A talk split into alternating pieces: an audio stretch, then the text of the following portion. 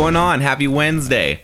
Welcome to All Elite Weekly, the first fan podcast, or any podcast for that matter, devoted solely to the brand new wrestling production, All Elite Weekly. I'm your host, Matt Cruz. Guys, it's our fourth episode. It's our month anniversary, as we would say. Uh, it's exciting. This is pretty exciting. I haven't been this excited for a month anniversary since the seventh grade when I received LL Cool J's The Definition album as a month anniversary gift. You know that I mean that that relationship didn't make it more than a couple days past that LL Cool J album, but guess what? I, I won't leave you. I'm bringing you this this AEW album this week, and I won't drop you like a sack of potatoes, guys. As I sit and record this, it's January 30th out here in Riverside, California. The sun is out. So that's I mean that's that's that's a that's a positive. Barkley's sitting over here on the bed. Barkley is my my dog. He he's looking like he's not happy about the sun being out today. But guess what? We've had enough doom and gloom, and we've had enough not talking about wrestling today. It's time to talk about some AEW. Hope you guys have had a good week. This past weekend was uh, the the Big Brothers, the Big Brother company WWE's Royal Rumble. Uh, I planned to not be watching the Royal Rumble, but unfortunately, uh, I timed out my subscription payments incorrectly. You know how that goes when you're, you know, when you're cutting it low, when you're scraping the bottom of the barrel there, you're trying to time things out. You're like, all right, I'll cancel this the day before this gets charged, and I'll cancel this the day before it gets charged. Heads up, if you're still rocking that WWE Network subscription, you got to cancel that the day before. You might get charged at 7 p.m. instead of midnight just just a thing. We'll talk more about the Royal Rumble in a, a, little bit here, but let's get into this week's matches for All Elite Weekly. We had a couple that I talked about last week. We had one that I missed, and we didn't have one that I talked about last week. So let's just start from the top. Last week, Thursday, January 24th, Toronto, Ontario. The six, as Drake would say. I'm sure Drake showed up to support. Who knows? I mean, I didn't see any of the footage, so I can't. I cannot guarantee you that Drake was not there. Let's just assume he wasn't. All right, Greek towns to uh, Greektown Wrestling to Greektown and beyond. Uh, I told you guys we were going to be expecting John Atlas and Space Monkey versus MJF and Stokely Hathaway. Uh, I guess earlier in the week there was an issue for the Detroit Eatery. I don't know. I don't know what their conjunction is over there in Toronto. I don't know how close. I'm gonna be honest with you. I don't know how close Toronto is to Detroit. But this uh, this show ended up being a fundraiser for the Detroit Eatery. I guess they had a fire earlier in the week, so good on them. Great cause. Good for some. I mean, I imagine that would get some more Canadians out there to support something if they're gonna be pitching in some loonies and toonies to feed some some people down in there in Detroit, or maybe the place is just called Detroit Eatery. Either way, the money went to that. Like I said, I couldn't find much footage from this match. What I did see on Instagram was a couple clips of MJF talking, not really him wrestling apparently Sheamus was there in the audience. WWE superstar Sheamus, my sister's crush, the milky, milky. Well, I guess not her main crush, but the milky uh, Scottish wrestler himself, Sheamus, was in the balcony. And as MJF was leaving his match, uh, he shouted up to the balcony, "You're a ginger bitch," which was pretty good. People like that. Anyways, MJF lost that match. Boom. Moving right along, Friday, January 25th in Waterbury, Connecticut. We talked about this one too.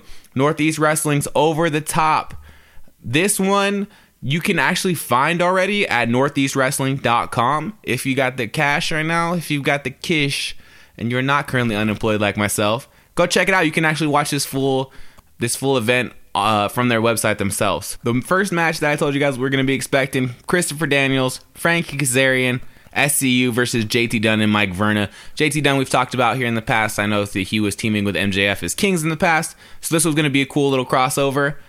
I couldn't find footage of this match, uh, the full match itself. What I did find was the actual clip of the finish and Frankie Kazarian and uh, Christopher Daniels hitting. If you go, if you type in YouTube, you can find uh, best Meltzer ever. So they hit the Meltzer one, two, three. SCU picks up that win. There wasn't a full video of, of all these going ons, like I said. Uh, you could get it on that website. But what happens shortly after? Uh, JT Dunn and his partner I already lost. Mark Verna, there you go. JT Dunn and Mike Verna stay in stay in the ring. They're pissed about losing that match. They grab the mic, they start to cut a promo. They're basically issuing an open challenge. JT Dunn out there, who we talked about, has his special move. His finisher is uh, death by elbow. So he's he's calling out. He's saying, "I got two elbows. Who wants them?" Boom. Hit Hangman's music. Page comes out, still rocking that Stone Cold looking gear, still looking BMF, still got that walk. And uh, if you're going to any of these shows, like we've talked about in the past here, if you're going to any of these shows with A and AEW cats in between now and May 25th, definitely expect some surprises because, especially with no TV presence, with with they have being the elite, and we have a new series which we'll talk about later, but appearances like this are really, really big opportunities for them to kind of pop up and, and keep the name out there as we build towards May 25th. So Hangman's music comes out, or Hangman's music hits, Hangman comes out, cue that. There is more than one royal family in wrestling, whatever Cody's cool intro is. Boom, Cody's music hits, and the crowd, are, uh, the crowd there in Frederick W. Blasius, as you can see in the background, the Blasius Recreation Center pops it's super cool that they're popping into areas like this. We talked about bar wrestling. You talked to, we're talking about little recreation centers scattered throughout the country, and AEW is popping up there. Super fucking dope. They circle the ring like a couple AEW sharks. Boom, pop in there. We start to get to we start to get to it. They start to mix it up. They're trading blows. Page gets tossed out over the top, and it's Cody two on one what I'm noticing about their appearances like this, which shouldn't be taken to task because they're not having time to work with these cats. It's not like Cody and, and JT Dunn are sitting backstage and are like, all right, cool. Well, after after I hit you with this, then you you come in and do this, and after I do that, they're playing the hits. They're going around playing the hits. Cody's Cody and Page kind of kind of echo the routine that they did at bar wrestling. You know, Page gets over the kick, uh, Page gets thrown out. Cody's in there mixing it uh, mixing it up with them. He drops down, smacks the two of them. Page, you know, front flip over the top, lariat, powerful lariat again, but it's a little bit more of the more of the use. At least we get an extra hit. The biggest hit, which which wasn't used at bar wrestling, I don't think Cody wanted to overshadow SCU or anybody. Cody grabs Dunn, crossroads, boom, one, two, three. He counts it himself. He gives Page the opportunity to cover Dunn. One, two, three. The elite win the open challenge which I, I don't think I don't think there was a, a, bell that rang at the beginning, but they rang that bell at the end. Very cool little surprise out there in Waterbury, Connecticut. Lastly, on that bill, I had told you we were going expecting Jimmy Preston, the one man throw ride versus the badass himself, the one, that brand new AEW producer Billy Gunn. This one I couldn't find a full match again, like a lot of these. Every week we're getting this these tiny ass matches in in gyms and recreation centers throughout the country. I'm having a real hard time finding full matches. Help your boy out. We're gonna say this right now. If you have attended any of these matches, or you know, or or have found clips of these matches, send them to me at All Elite Weekly Instagram. Shoot them to me at wrestlingwithwrestlingshit at gmail.com because I need help. Are you the May? All right, let's get to that main title card match. The one man throw ride, Jimmy Preston versus Billy Gunn. What I could find was about like a one minute, two minute, uh, basically highlights of this match, and, and let's break down what happened here. At the start of this match, he's in there with with uh with Jimmy Preston. He's looking jacked, man. He's he's looking he's still looking as jacked, if not more jacked than he did back in his smoking gun days. I know that he's training his son these days, and that that's a big incentive to him for him to kind of stay stay the way that you know looking the way he is, stay as fit as he is it's kind of a, a good example to show to his you know show to his son like hey if you if you put some oil in this thing, you know, you can ride this out, man, and you can have a you can have a good journey in this business. I think it's really cool. So they get going. Um, couple good lockups. They're going back and forth with some good lockups, some good basic wrestling, collar and elbow, you know, arm bars, shit like that they start to have a little fun. Mr. Ass himself, going back to his, you know, Mr. Ass persona. He after this this lockups, uh, I think Billy Gunn's got JT Dunn from behind in like an armbar. He like spanks him on the ass just like he used to when he was Mr. Ass. Kind of like, all right, good job, kid, not bad. Let's fucking let's see what you can do. Uh, they keep going. A little bit of ground and pound. Billy Gunn's getting him in the corner, you know, throwing some fists, throwing those potatoes around. Uh, eventually, he just turns out to be too much for for the one man throw ride. I think he kicks him in the gut. Boom, Fameasser. Still hitting that Fameasser, man. Still getting up off those off those hamstrings and still hitting that Fameasser. One, two, three. The one. Billy Gunn picks up that win. Uh oh. Look at that. As I move along through these manifesto pages here, I had forgotten one last one last match for that one for that card was uh, Darby Allin versus Scorpio Sky. Same thing with the rest of them. Couldn't find these clips But shout out to let's see, I'm gonna give a shout out to the freaking Rican one two three or four one three on Instagram for the freaking Rican 413 on Instagram. He was in, actually in attendance at this night's event. Boom, posted a couple pictures with the elite, with SCU. I hit like on that some bitch. I commented and I, I got desperate. I, it was last night I was doing these notes and I couldn't find the results and I just flat out commented. I was like, hey man, who won these matches? Freaking Rican 413, if you're out there listening, thanks for letting me know. Darby Allin picked up the win in this match. And that was over the top we had talked about as well last week. The next day, Northeast Wrestling was going to keep it going from Waterbury, Connecticut, moving up to Poughkeepsie, New York, Saturday, January 26th. They had announced it was going to be Northeast Wrestling's The Return is Now. Uh, if you bought tickets to this, you maybe didn't have the best Saturday that day. Apologies. There's a little bit of egg on my face. I helped. I announced this as well. I, like I like I I'd like to state as I've said in the past, I have nothing to do with AEW. I definitely don't have anything to do with Northeast Wrestling. I'm just trying to remind or let you cats know who are just like me, who are, can't wait for May 25th, where you can catch these cats. Unfortunately, your opportunity to catch these cats last Saturday was canceled. Um, it was, I think, it was canceled day of. Uh, there was a, a, a, press release that was put out on Northeast uh, Instagram, on their website, a couple things like that by Marco Lombardi who's I guess the president of Northeast Wrestling. Uh, the event was supposed to be at Hudson Valley Community Center, and it turned out that between the the gist is between uh, NYFD, the the fire department, uh, the community center, and the main issue being capacity permits. They just couldn't get it to work out. I know that I, I saw online they tried to they tried to move it a couple times to try to figure out where they could get it to last minute. Uh, it just didn't happen. If you did buy tickets to that, to uh to the Return Is Now event, they put out a statement that they're going to be giving you free seat upgrades. Boom! Next week, if you can make it back to Waterbury, Connecticut for their event next week, uh, I believe it's going to be the the fourth, the fourth free seat upgrades and uh, return tickets to the next event that they will be throwing in Poughkeepsie, New York. So Poughkeepsie, don't don't hold it against me. Let's let's uh, let's Let's take that as water under the bridge there. Apologies. I'm sorry if you bought those tickets. I hope you found something to do that day.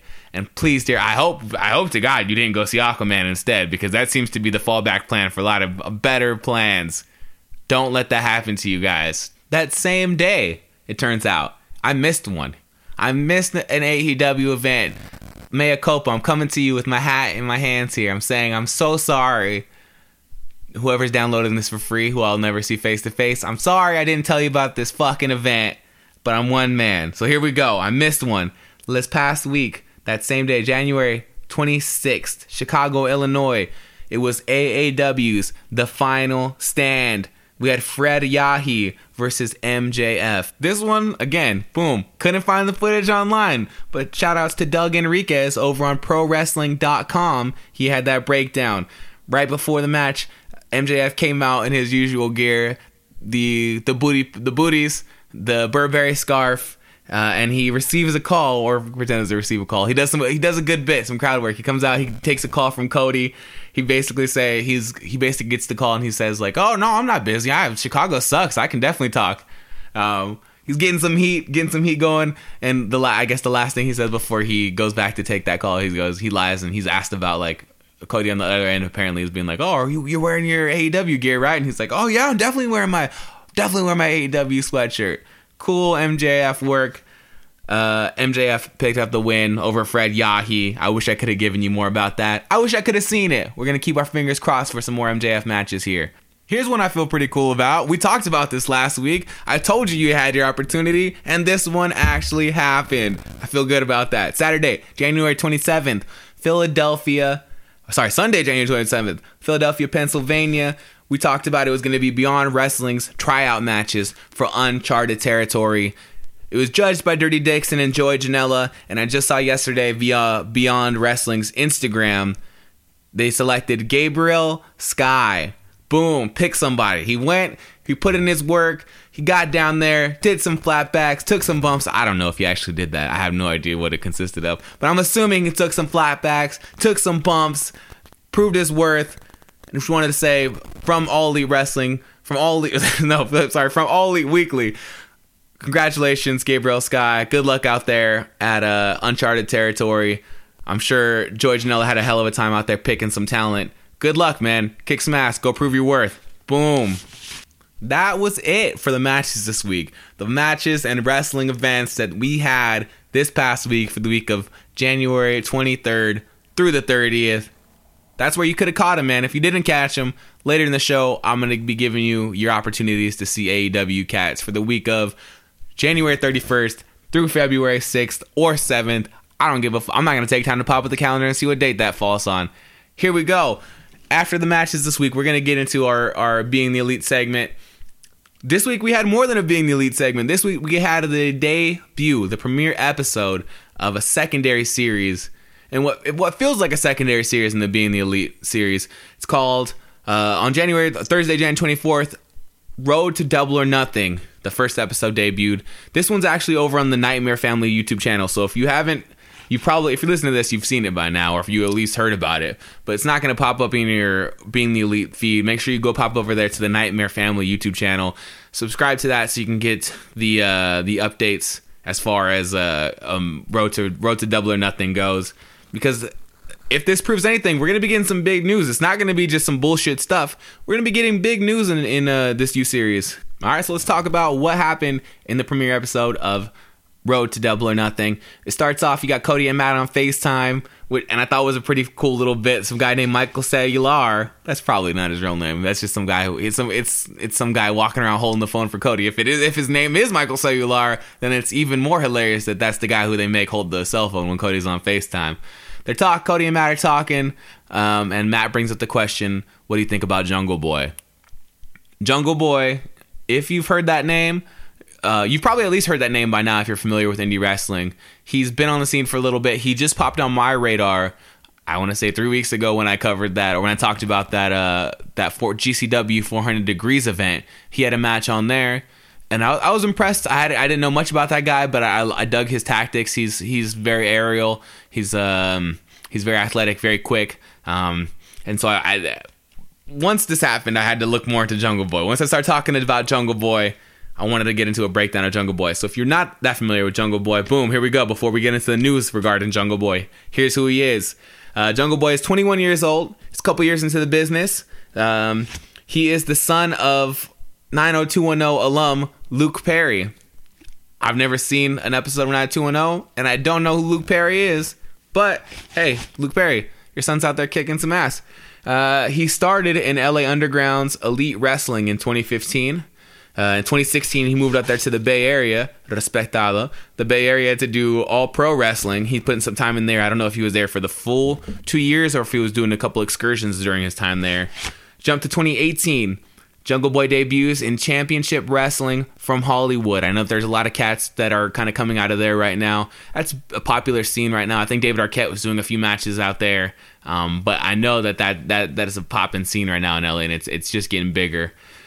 Uh, cut to, I think, summer. He was in Joey Janela's or spring. He was in Joey Janela's LA Confidential for GCW, and I think the pay per view numbers for that are really what blew Jungle Boy up onto the onto the uh, the nationwide scale.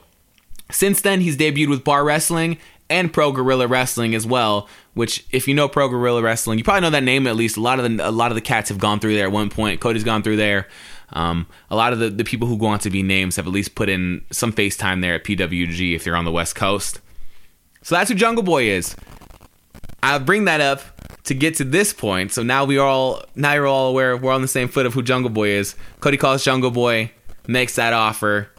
Boom. Uh, Jungle Boy officially the newest signee to All Elite Wrestling.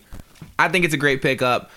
A couple reasons why. Boom. Let's start off with it first he's different. I think Jungle Boy has said is starting to make a name for himself in as much as how much he's feeding into that Jungle Boy persona, the how he moves, um, his mannerisms, all of that. He's very much delving into that character. I don't think he'll be Jungle Boy forever. I don't think in a few years we'll be knowing him as Jungle Boy. He, will probably be going by his real name, Nate Coy, um, or his, his stage name, Nate Coy. Secondly, secondarily, his age, man. This cat is 21. This cat is fresh he's got some legs in the business. He's got some tank, or he's got a tank that's that's still pretty full. Um, get this cat out there, start to and start to start to get him on a on an international scale. And, and see what he does, man. I think it's a great opportunity for Jungle Boy. Um, overall, I think it's a great pickup. Congratulations, Jungle Boy, on behalf of All Elite Weekly. Welcome to All Elite Wrestling. I say that at not being a part of All Elite Wrestling, but as someone who's a fan who cannot wait to see you mix it up with cats like Joey Janela, uh, Page, Pac, all these cats on a weekly basis. Let's keep moving in this episode as well. Cody's talking about all in. He's talking about double or nothing. He's basically talking about the difference in mindset between approaching the two events. He says with all in, we leaned into criticism. It was more about what we were being told that we couldn't do. Double or nothing is for those telling us what we can do. I thought that was really cool know that there were rumors about Dave Meltzer jokingly saying that they couldn't sell out the the Sears building for all in, um, and them really, them really, really uh, rejoicing when it sold out in I think 30 minutes or so. Um, cool mindset to have. I think it's important for them to know not only is is it um, necessary for you to be thinking about the naysayers.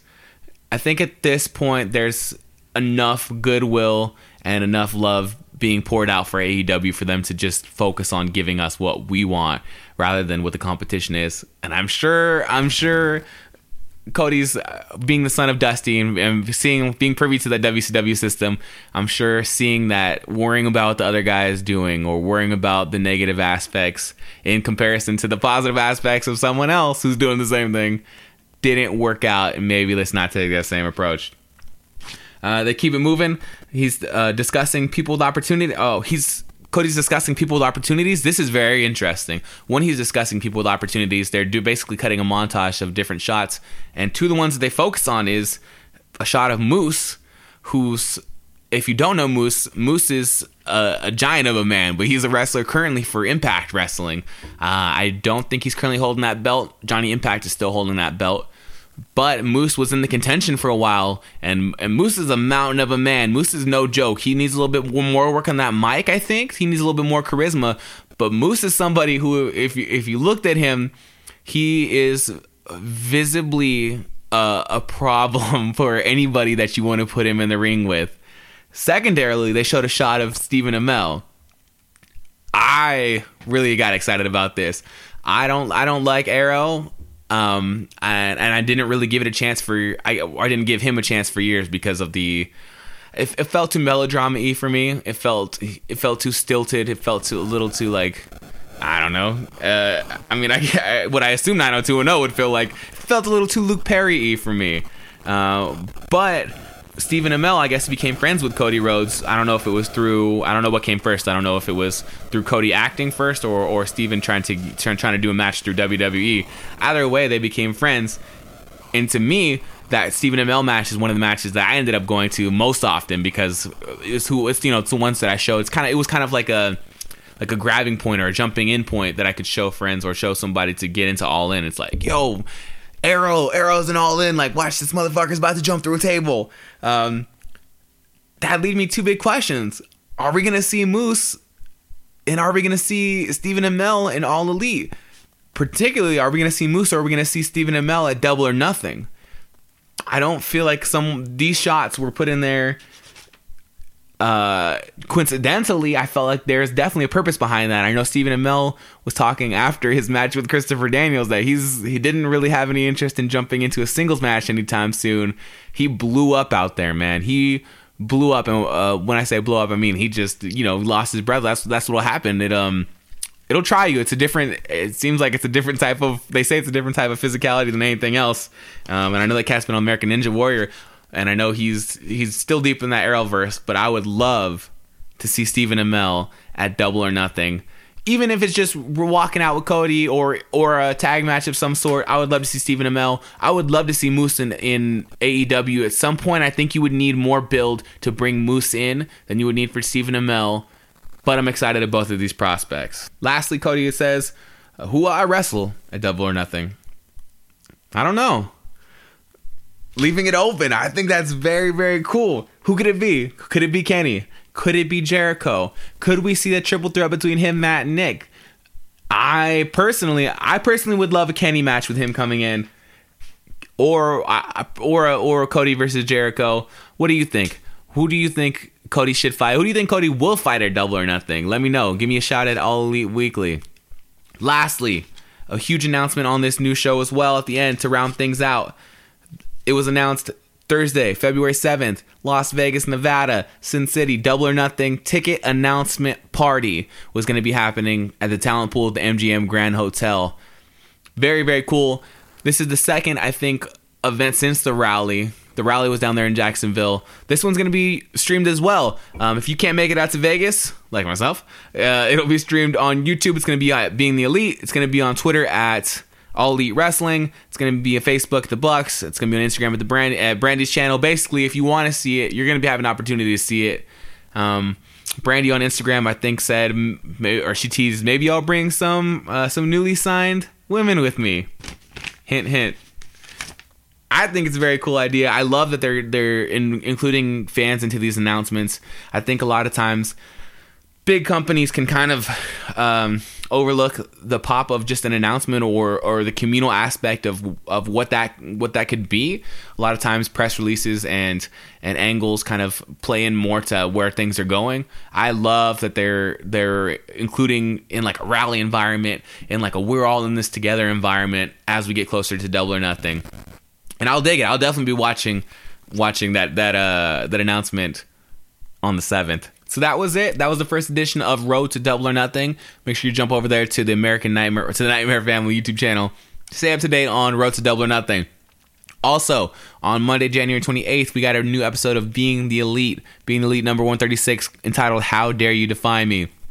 Uh, it starts off with some footage of the Bucks getting ready to go to Defy Wrestling last week. Uh, I know we talked about it here, and we talked about their surprise appearance, helping out Joey Ryan once again uh, throwing down a super kick party out there on Team Defy. Um, and so this is just them getting ready to go out to Seattle. I think it's them on their way to the airport, them sitting in the airport. Um, they're talking about why they're going. I think man says like we're getting in touch with our back in touch with our R&D roots. You know, we'll do some light scouting. I thought that's kind of cool. I think that's.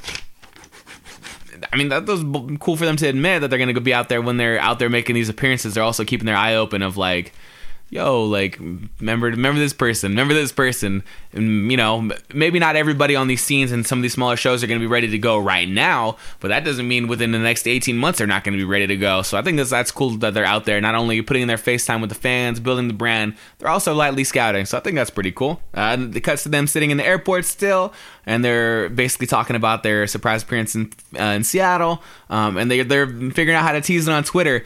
I think one of them posts like the fir- a gif of the first Starbucks, another one of them posts like a gif of of Sleepless in Seattle, and I I thought that this was really fun to see. I know that there's always every time they've in the past few weeks they've been doing these appearances, they've been putting out teasers like that, and some some some websites are picking it up and running with it. Some people aren't reading it into it too much, but I thought it was cool to see firsthand, like or second hand or I, I don't really know what hand it is when it's through the camera, but seeing seeing it seeing it uh, with them coming up with it and them actually being like creating like a Lost, like when Lost used to do those those um, those scavenger hunts or things like that for the show when you felt like it Lost didn't end. Like when when the episode was over, there were still things for you know you discover. You're still interacting with Lost. Lost was still the the cloud of smoke was still interacting with you. The Bucks being the cloud of smoke in this example, they're still teasing you on where they're gonna be.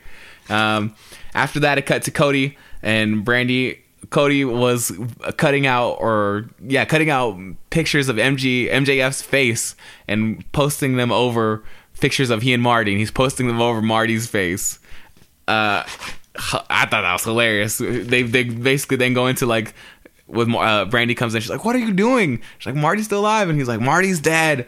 Um, awesome, hilarious little bit, man. What the fuck is gonna happen with the villain? This is really really cool. They're really uh, leaning into this, and I think it's I think it's fun. I remember a few weeks ago we talked about how uh, Marty was was they were handling the Marty angle when he when they were leaving Ring of Honor. And Marty was basically playing dumb, like when he was watching the rally, he was like, "What the fuck is AEW?" Uh, or things of this manner. Uh, I dig it. They're they're saying it without saying it. They can't talk about Marty and aspects to AEW yet, but it's gonna be very cool when they can. I'm loving this this best friend angle between Cody and MJF as well. because Cody is roundly just like a well liked guy and super political guy, super even killed guy, and MJF is just like the heels heel. He he would spit in your grandmother's coffee, you know, and then give it back to her. Uh, I, am digging all this stuff that they're doing. He's basically Cody's basically defending MJF to Brandi, where he's like, "Oh, this guy," and he's like, "He is the salt of the earth, and he is my friend." Um, I, I, love it. I think it's hilarious, man. She walks away and he's he's still standing there looking at the picture of the two of them, just like longingly. He's like, just two awesome guys, just two cool guys.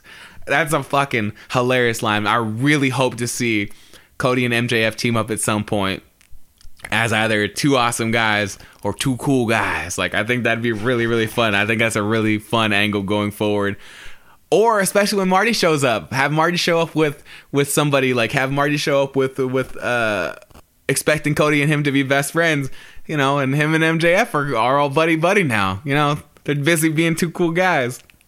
Uh, we keep it pushing from there, and uh, SCU's basically sitting somewhere, and Christopher Daniels is is doing his tooth bit. If you guys remember last week at Bar Wrestling, we talked about Christopher Daniels, I think during a kick, he chipped his his chipped his front tooth, man. He he got his front tooth chipped. He at the end of the being the elite, he kind of comes into the camera and he's like, "This shit is real." Um, and he's they're doing a whole bit about him covering his mouth and being insecure about it, and the guy's giving him a hard time. Funny, but man, I feel it. CD, it happens, man. I've I, I have bonding myself, and I think for years, I, one of the one of my nightmares. This is so ghost, but one of my nightmares. This is how first world things can get um, one of my nightmares was like where recurring nightmares was like waking or like waking up and and my bonding being gone and just like having this huge like chip or like having this huge gap in between my front teeth. Um, you know, a lot of us used to get teased for that kind of shit. So I thought it was fun they're playing into that. CD, I feel you, man. Good luck with that tooth. I hope they get it fixed soon. Um, and SCU stops giving you shit about it. It's a funny bit, but hey, man, teeth. A couple things off should be off limit. I feel like teeth, hair, boom, and that's a couple. All right. After that, we got Joey, another little in like interstitial or like intermission of Joey Janela. This time, instead of doing magic, they're like, "Oh, Joey Janela is doing construction," and he cuts back to you know he does the he repeats the magic fire bit where he burns himself. It's fine. To be honest, as somebody who's watching these, I would rather not have the little Joey Janela interstitials. I know Joey Janela's coming, and I, I remember you know what he's gonna bring. These are nice little reminders, but I don't need them. I'd rather not have them. It was like that Avengers the Endgame uh, trailer where you're like, all right, like we know you didn't you didn't show me anything new. Like I know exactly this, and it, it, there's some of them are charming, but I, I don't need this. I'm more excited to get Joey Janela back in the fold. I want to see more scenes with Joey Janela, even if he's got to shoot some of them. I want more more than these little things with Joey Janela. Rather, I'd rather not have it than than have these little interstitials with him at the moment. But that that's just me. That's how I would make my coffee. Uh, we round things out. We got that footage from Defy. If you didn't see any of that footage that from Defy Wrestling that we talked about last week, definitely this is a good uh, a good other side of that. This this footage is go- is gorgeous though. I don't know if it was Defy this footage that they used was actually Defy's footage or if it was just straight up like iPhone or like DSLR camera shit. But the footage from the, the from the Bucks at the event it looked great. So if you didn't check this out, go go check out the quality of this footage, man. That's that's a that's a good clip. Um, after that, cut to Kenny Omega or uh, or sorry, to, to, someone on the phone with Kenny Omega. I think it's one of the Bucks, and Kenny has found his phone. They they're finishing up that bit that they started a few weeks ago, where Kenny lost his phone and that timer was going. So Kenny found his phone.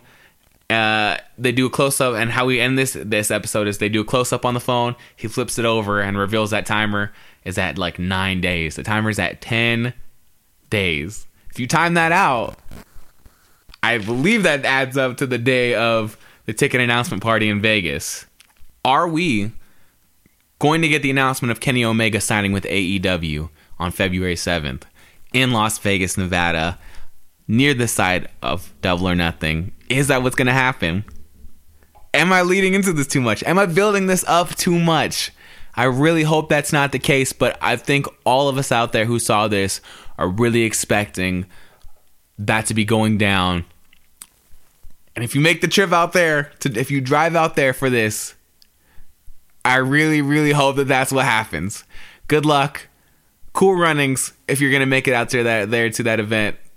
But I think we can expect that announcement, and what an announcement that's gonna be.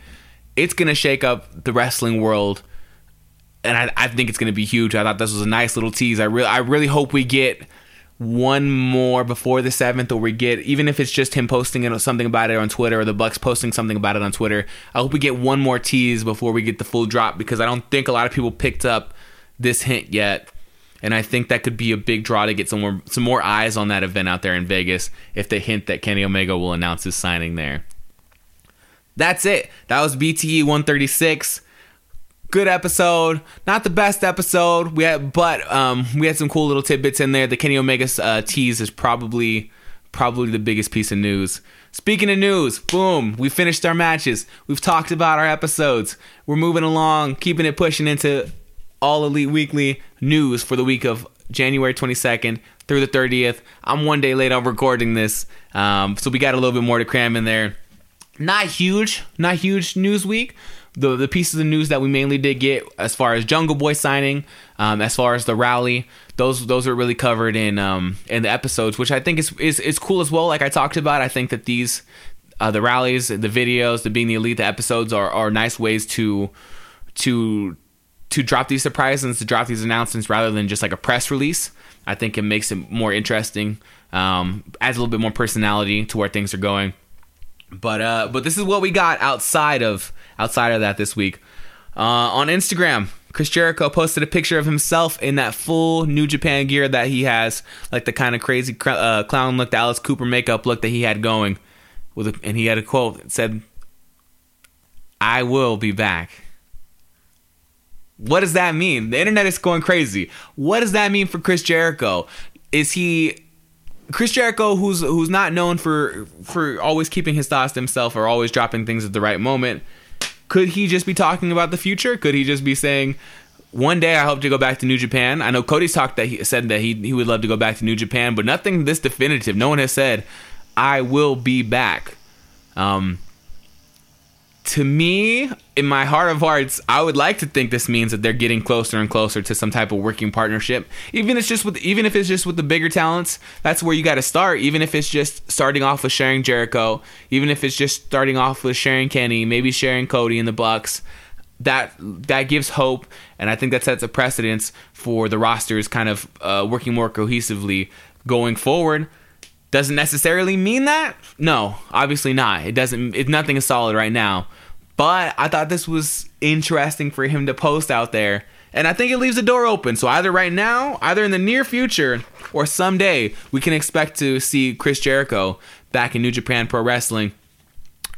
Cool of him to set, put that out there. Bold if if it's not uh, if it didn't go through the, the appropriate channels. Um, but also just nice. I think that Jericho's run in New Japan was something that a lot of us dug. Obviously, got him back to where he's at right now. Um, and I'd love to see a couple more matches. I'd love to see maybe him take Naito again. Um, I'd love maybe to see Kenny o, uh, another Kenny Omega match over there in New Japan. I, I think of Jericho Kenny Omega rematch in AEW holds a lot more water, but I'd love to see some more New Japan stuff regardless.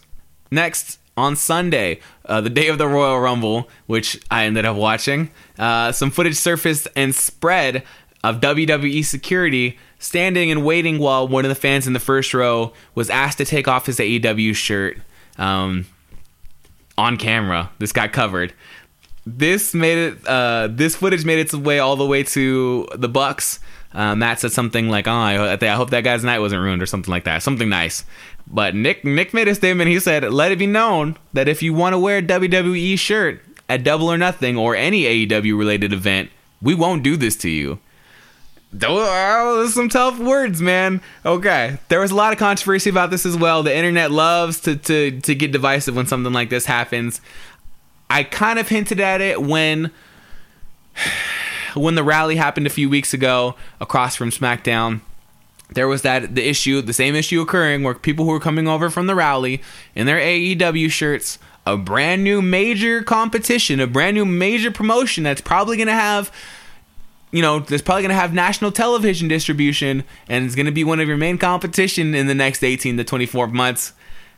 They want to, a bunch of their fans are going to come over wearing your or wearing their gear on your televised event, uh-uh. Uh, I know, I know this was not how things were back in the day, but at the moment, uh-uh. Boot to the throat. I know as wrestling fans, we should all be celebrating each other and we should all be allowed to show our love for whatever wrestlers, wrestling promotions we have.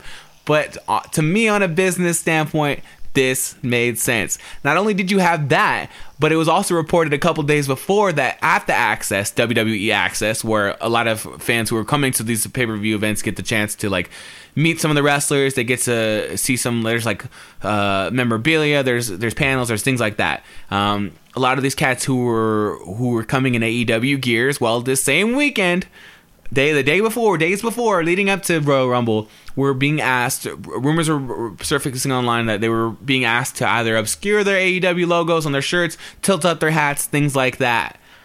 That's three precedents of like, you know, you shouldn't do this. You know, you shouldn't do this. You know, you shouldn't do this. And I'm not condemning that kid at all. I respect that kid, and I thought I think it's good move that him him to have his undershirt on because he knew he was gonna get asked to take it to take it off. I I fuck with the business the business acumen though of of the WWE. I know I, don't agree with the outrage that's going on. I don't think that I think this kid should have had to take his shirt off people are paying 10 bucks a month on that network people are paying more who are just who only you know casual fans who only maybe turn in for the royal rumble or for wrestlemania are paying for that and and you're gonna get front row shirts for a different promotion nah son not gonna happen apologies to if if uh if you feel the opposite way but that's you know that's where that's where i stand that's where i'm drawing the line and hey i'm sorry if that kid's I'm not even sorry. That kid was fucking front row at the Royal Rumble. What are we talking about? I don't feel sorry for this kid at all. I respect his moxie, but I respect WWE's moxie more in this scenario. Going forward, don't rock your AEW gear to WWE events. They don't want it. You're giving WWE money. I know that you you want to show your love for a different uh, a different promotion, but this is just going to continue to happen. If you feel like this is going to dehumanize you or make you feel less than or make you feel objectified because you have to take off that shirt, you have to take off that hat. Hey, I'm sorry, but hey, we're we're we're starting off the wars again, man. And I know things aren't as intense as they were in the Monday Night Wars, but this is the mindset wrestling's gonna have again. Things are about to get tough. I dig it. I love it. Beef is beef.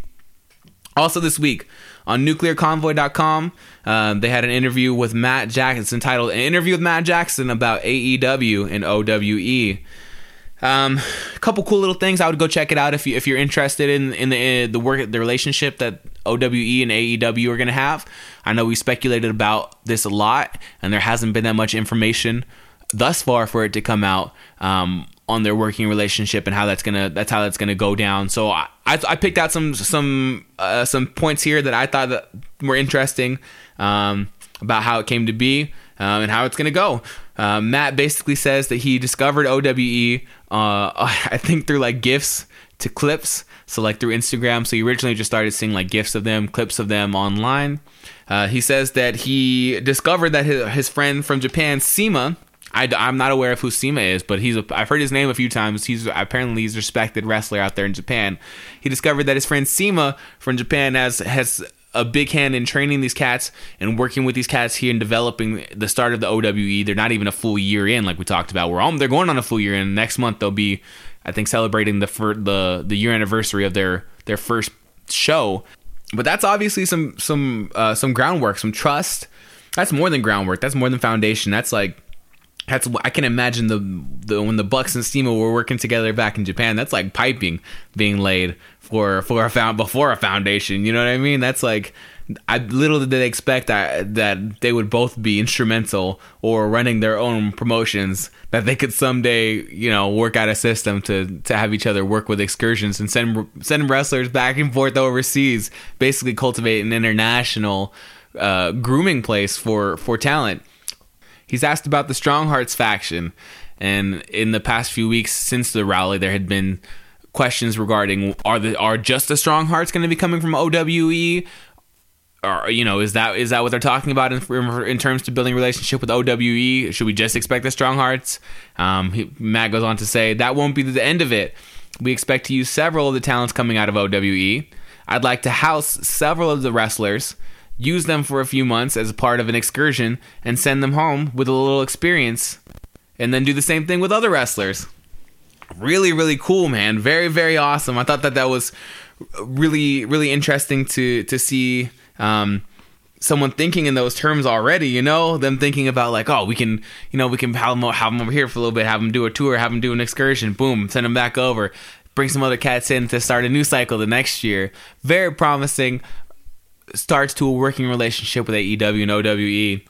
This is something though that that kind of caught my attention and had me doing the the people's eyebrows. I was reading this. Nuclear Convoy goes on to say to Matt, uh, "No secret, OWE has had difficulties getting international work visas for their Chinese talent, with only a handful of their roster who had been advertised to uh, to work abroad, fulfilling their international bookings. Will we see OWE at Double or Nothing?"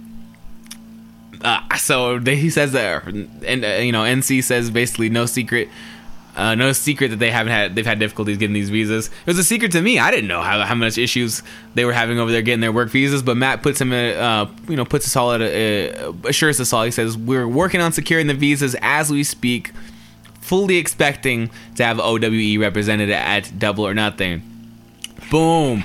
How exciting is that? Super exciting. Not only are we going to be getting the Strong Hearts faction, we're going to be getting talents from OWE housed over here, hopefully, hopefully in circulating, uh, circulating excursions, and also we're expecting that shit to pop off on May 25th in Vegas. China's coming, two double or nothing. OWE is going to be kicking some shit off there, guys, and I, I, think that's really, really cool. I'm very excited to see uh, what they bring to the table and how different that could be. I'm, I'm very, very pumped. So that was it for that article. Also, this week we had an article on BlackWrestlingAlliance.com. It was called "Me and Mrs. Rhodes" by Adrian Howe, um, and they just talk about Brandi's role. They talk about some things going forward with the company. Uh, same same type of deal. I picked out some tidbits here that I found interesting, kind of pertaining to AEW as we go forward. Uh, at one point, he asked, uh, she's asked about being uh, chief branding officer. She goes on to say, "Chief branding officer. It's a newer role in a lot of companies." Um, expect a lot of partnerships, outreach, a little bit of marketing as far as what she's doing. I know a lot of us have been kind of like, what is chief branding officer? What exactly is someone like that responsible for? What are their duties entail? She's basically saying it's going to be a lot, you know, partnerships, outreach, marketing, things things of that nature. She's asked how she feels about being referred to as like Cody's wife, or or it being said that she's only in this position that she's currently in because she's Cody's wife. It seems like she got a little hot about it, which is cool. She she goes on a tirade to defend herself and kind of flaunts a little bit. She talks about her degrees in, in communications and journalism. She talks about her her ride scholarships. Um, you know, just her jo- her different jobs in reporting in WWE. How she was there before she, you know, how she had was in wrestling before she before she met Cody, and how, how she met Cody. Um, good for her, man. She def- Brandi definitely does not seem like a pushover. She seems like a great face for the company, a good some person to outreach or to do outreach for a company to build partnerships. Everything that they're talking about her doing, and she definitely doesn't sound like a pushover. She sounds like she's got a backbone, man. Um, so that was cool to see. Uh, at a certain point, they ask her about heading the women's division. It's been said a, a lot of places that she would be quote heading the women's division. Um, which makes it sound like she's key in charge. I know in the past that sounds like a little bit of Kevin Nash syndrome, where people are worried about like Kevin Nash, the whole Kevin Nash syndrome when it comes to either her or Cody, um, as far as being solely responsible for a, an entire division and also being a talent still in that division. But she goes on to say there are a few more people in our group that I'm sharing or that I'm sharing responsibilities with. It's not just one person. There you go. If you're concerned about that, that should put your mind at ease somebody who's going to be out there busting the bionic spear isn't necessarily the be all end all word to uh, to what happens as far as booking with the women's division. And lastly, uh, they go on to say, you know, I think she's asked, you know, what she's seen in different promotions or or what she feels that she can bring to a women's locker room. She goes on to say, "I've been in locker rooms all over the world and all over uh, different promotions. Um, I've seen happy and I've seen unhappy locker rooms, and that's that's something that I hope to help implement here in the women's division in uh, AEW. Very cool." good on Brandi. I'd say go check out the article on blackwrestlingalliance.com if you didn't read it, but those are what I picked out as far as pertaining to AEW. Lastly, for news, uh, we had an interview with SCU. It was Queen of Wrestling interview with SCU. Uh, smaller, smaller interview. I think it's it's it's all three. It's Frankie Kazarian, Scorpio Sky, and Christopher Daniels all sitting down with this this chick who calls herself the Queen of Wrestling. Um, I believe it was from the LA area, from like bar wrestling. I think it was around that time, um, or maybe even that same day of. But it's it's very small, super small interview off the bat. I thought it was super cool of SCU to be sitting down to do this interview. It's not a big outlet or, anything like that to any extent, but someone who calls himself Queen of Wrestling obviously is a wrestling fan, and I thought it was really cool of them to sit down and do this. Um, it was fun. It was fun. It's it's a different dynamic, particularly at first. It's hilarious to see Christopher Daniel kind of comes in hot, and he has to tone it down. He kind of comes in working almost like an R angle, like an R rated angle. Um, you know, his his his humor is a little bit. He looks like he he realizes quickly that it's kind of either. I don't want to say going over this this interviewer's head, but it's definitely not her cup of tea. So he kind of tones it down. It's very it's very nice to see them them tone it down super quickly and how how uh, honed they are as far as their craft and as far as talking and as far as doing press. Like they they tone that shit down immediately to a PG thirteen, if not a PG. Uh, some nice little tidbits in here. Scorpio Sky basically tells the story of um, or buying his first wrestling shirt in 1998. I think at Hot Topic um, and then returning to that same place 21 years later to buy the SCU worst town I've ever been to shirt from the same store, which I thought was so cool. That's man, you love when you hear stories about uh, wrestlers who who grew up fans, such such fans of the biz, and then they eventually get to do something like that. Like, oh man, like I used to buy shit here, now like I'm buying my own shit here. Very cool. Also, though, he said he bought his first wrestling shirt in 98 and i was like how old is this motherfucker because scorpio sky if I expected him to be older because he just looks like a man, but maybe he's maybe he's a lot younger than I expected. If that's the case, fuck. I mean, good for you, Scorpio Sky, but goddamn, I look 45, man. If you're pushing 30 and you look in your 20s, man, I got I got to figure out what these cats are taking.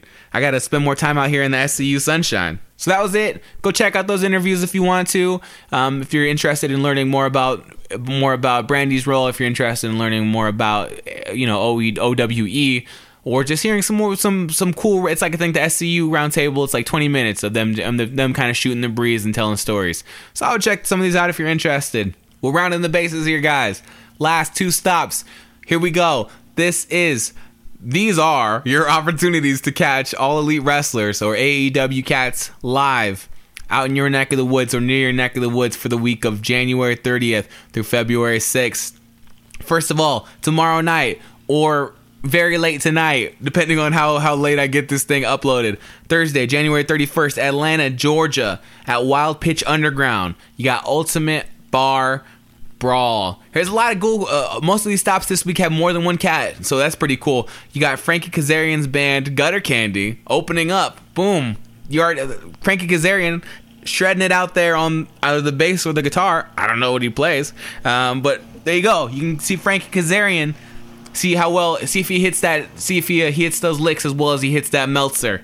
After that, uh, you have ODB versus Penelope Ford.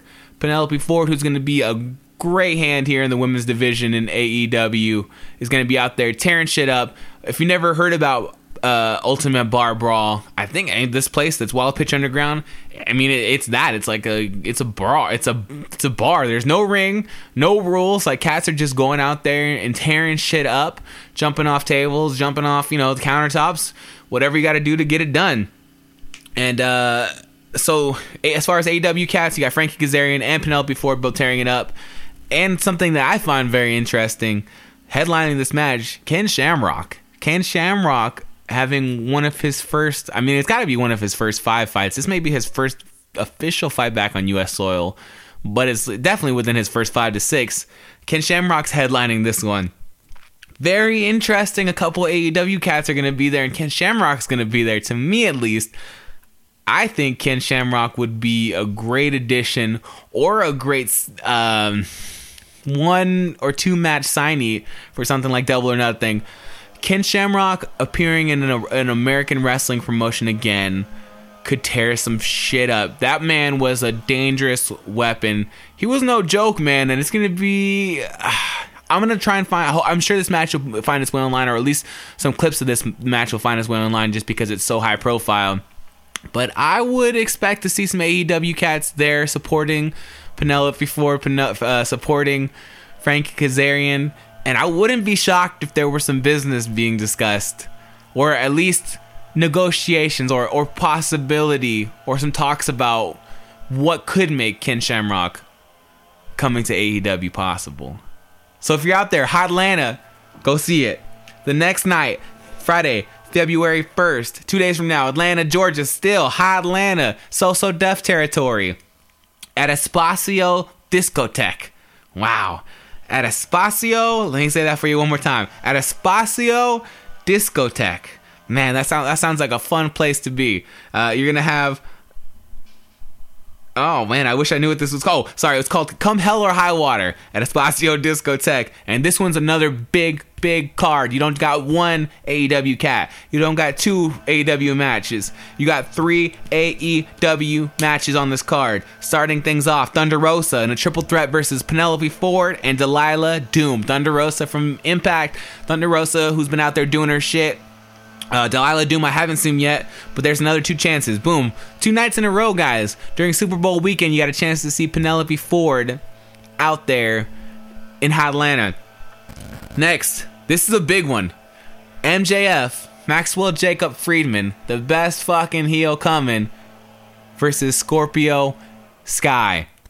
This is going to be interesting. This is cool. This is an opportunity for them to start mixing it up a little bit and start maybe brainstorming potential feuds going forward. How well does MJF? How how well do they stack up? I don't know what type of chemistry they're gonna have. I've never seen them in the ring together. They're obviously two very different types of workers.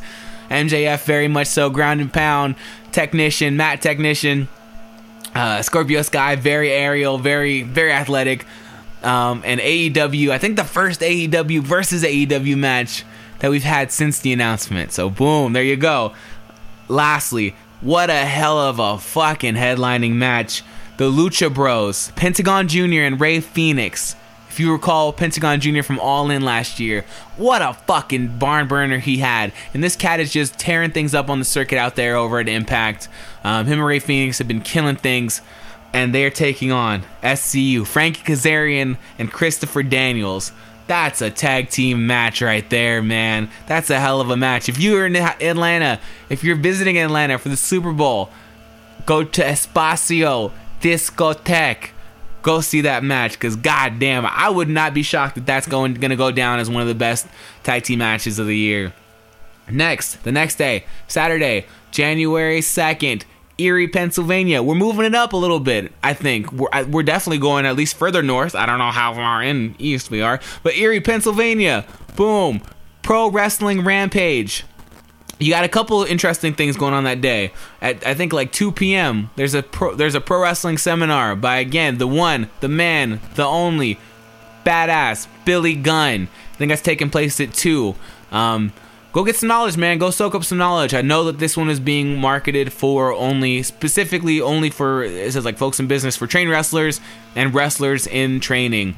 Um, if you're out there trying to get your chops going, you know, if you're a couple years in, a couple months in, if you're, if you just want to soak up some good knowledge by somebody who's been, fuck, up the road, down the road, he's spun that thing, he's, he's flipped it and reversed it. Um, go do that, and then later that evening at six o'clock, I believe they're having a show uh, for a pro wrestling rampage show, and Billy Gunn will make an appearance. There's no there's no match for him right now announced, but he will be appearing in that match. I think tickets for like for to do both. I think it's like 40 for the show, or if you're doing both, it's 50 for the seminar and for the show.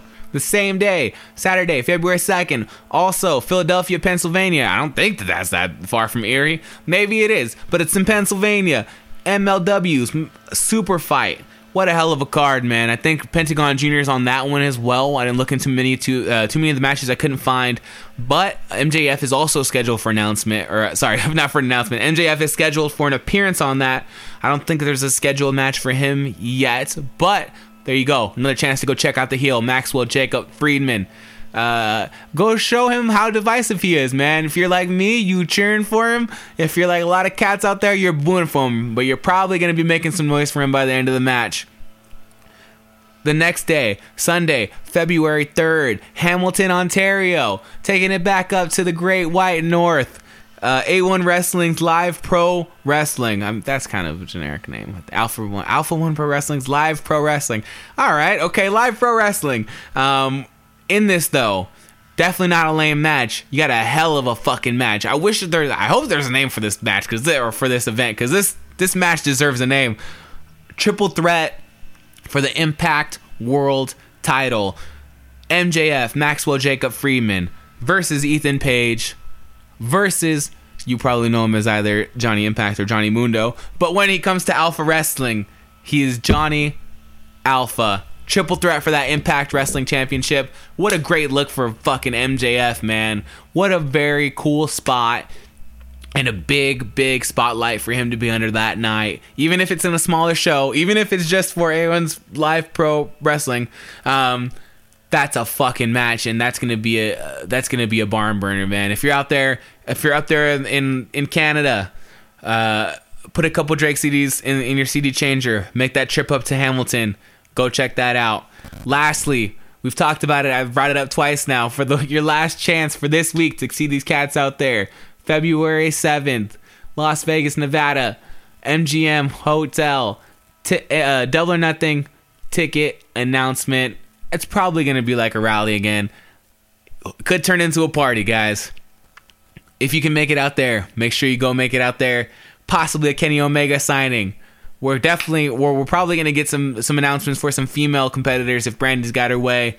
Um, and those tickets will go at least up, or well, at least know when those tickets go up. Um, so it's a big week, big week for all elite wrestling. That's it, guys. Fasten your seatbelts. We're touching down here. I'm bringing us down to cruising altitude. We're going to close things out with our second edition of All Elite way back. I got a match here for you guys. The event is Smoky Mountain Wrestling TV, August 13th, 94. 8 13 94. Again, Chris Jericho. I, to be honest with you guys, I'm still in like 96. I told you I'm going back, doing a lot of these guys' matches in chronological order. I'm in 1996 right now, but this one, your match of the week from 94, Smoky Mountain Wrestling TV. You got the Thrill Seekers, Chris Jericho and Lance Storm versus one of the best tag teams to ever come out of Smoky Mountain Wrestling, the Gigolo, Jerry Garvin, uh, and Tom Prichard. Tom Prichard himself what a great match for the Thrill Seekers. At this point, they had already come in as baby faces. They were really building some uh, some love out there in, in, uh, in the Smoky Mountain territory. Um, Jericho was hitting Lionsaults and things like that. They were just high flying. They had a lot of energy, super positive, um, super young, super hungry, and they were already they were already starting to build a name for themselves. But uh, this match starts off with Jericho having an injured hand. They say it's from a motorcycle injury, It's totally possible. I mean, I, if if that's the case, it was a, it, coincidental because what happens in this match not only gets Jericho and and Lance Storm more more excitement going forward, but this puts them over, man. This is the match I feel like that really really put them over earlier in their careers. Um, and kind of help propel them on from Smoky Mountain to go up against the best that Smoky Mountain had to offer. You had Jim Cornette out there. You got them really throwing down. You got them really, really going all out, um, hitting the ropes hard. Jericho gets some color in this match, but definitely check this out. This one, there you got a couple false finishes. I don't want to give away the surprises. But this, I feel, is the match that really put Jericho over in Smoky Mountain and really propelled him to his next step, which I mean would be, you know, we, we know would go on to be ECW, and that's kind of where I'm at as far as his his short stint of uh, his stopover in ECW. But Smoky Mountain Wrestling, TV 81394, The Thrill Seekers, Chris Jericho and Lance Storm versus the Heavenly Bodies. What a match. Go check it out. Let me know what you think. Um, that's going to do it, man. That is it. We've talked about matches this week. We've talked about being the elite. We had a brand new series, Road to Double or Nothing. We talked about where you could catch the All Elite wrestlers this coming week. We talked about OWE, and I gave you your All Elite way back match of the week the Thrill Seekers, the baby Chris Jericho. That's to do it for me, man. Whew. It's time to plug it up.